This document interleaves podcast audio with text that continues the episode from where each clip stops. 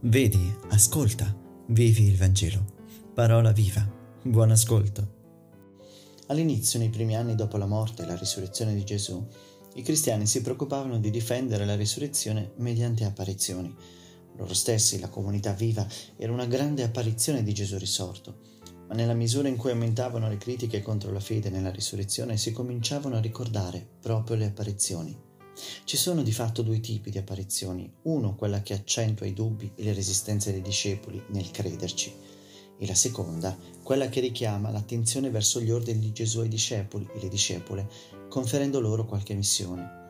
Le prime rispondono alle critiche giunte dal di fuori, mostrano che i cristiani non sono persone ingenue e credule, che accettano qualsiasi cosa, bensì il contrario.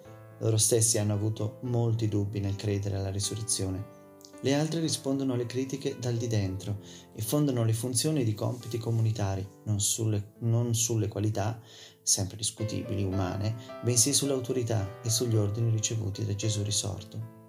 L'apparizione di Gesù nel Vangelo di oggi combina i due aspetti, i dubbi dei discepoli e la missione di annunciare e perdonare ricevuta da Gesù. Certamente questo racconto è anche una chiara differenziazione dal concetto greco di vita eterna. Per i greci solo l'anima va in cielo, per la nuova comunità cristiana è la risurrezione di tutta la persona, corpo ed anima. Ma vorrei concludere brevemente questa riflessione citando il detto di un padre del deserto che riassume bene questa pagina evangelica, che diceva Credere alla parola del Signore è molto più difficile che credere ai suoi miracoli. Ciò che si vede solo con gli occhi del corpo abbaglia, ma ciò che si vede con gli occhi della mente che crede illumina.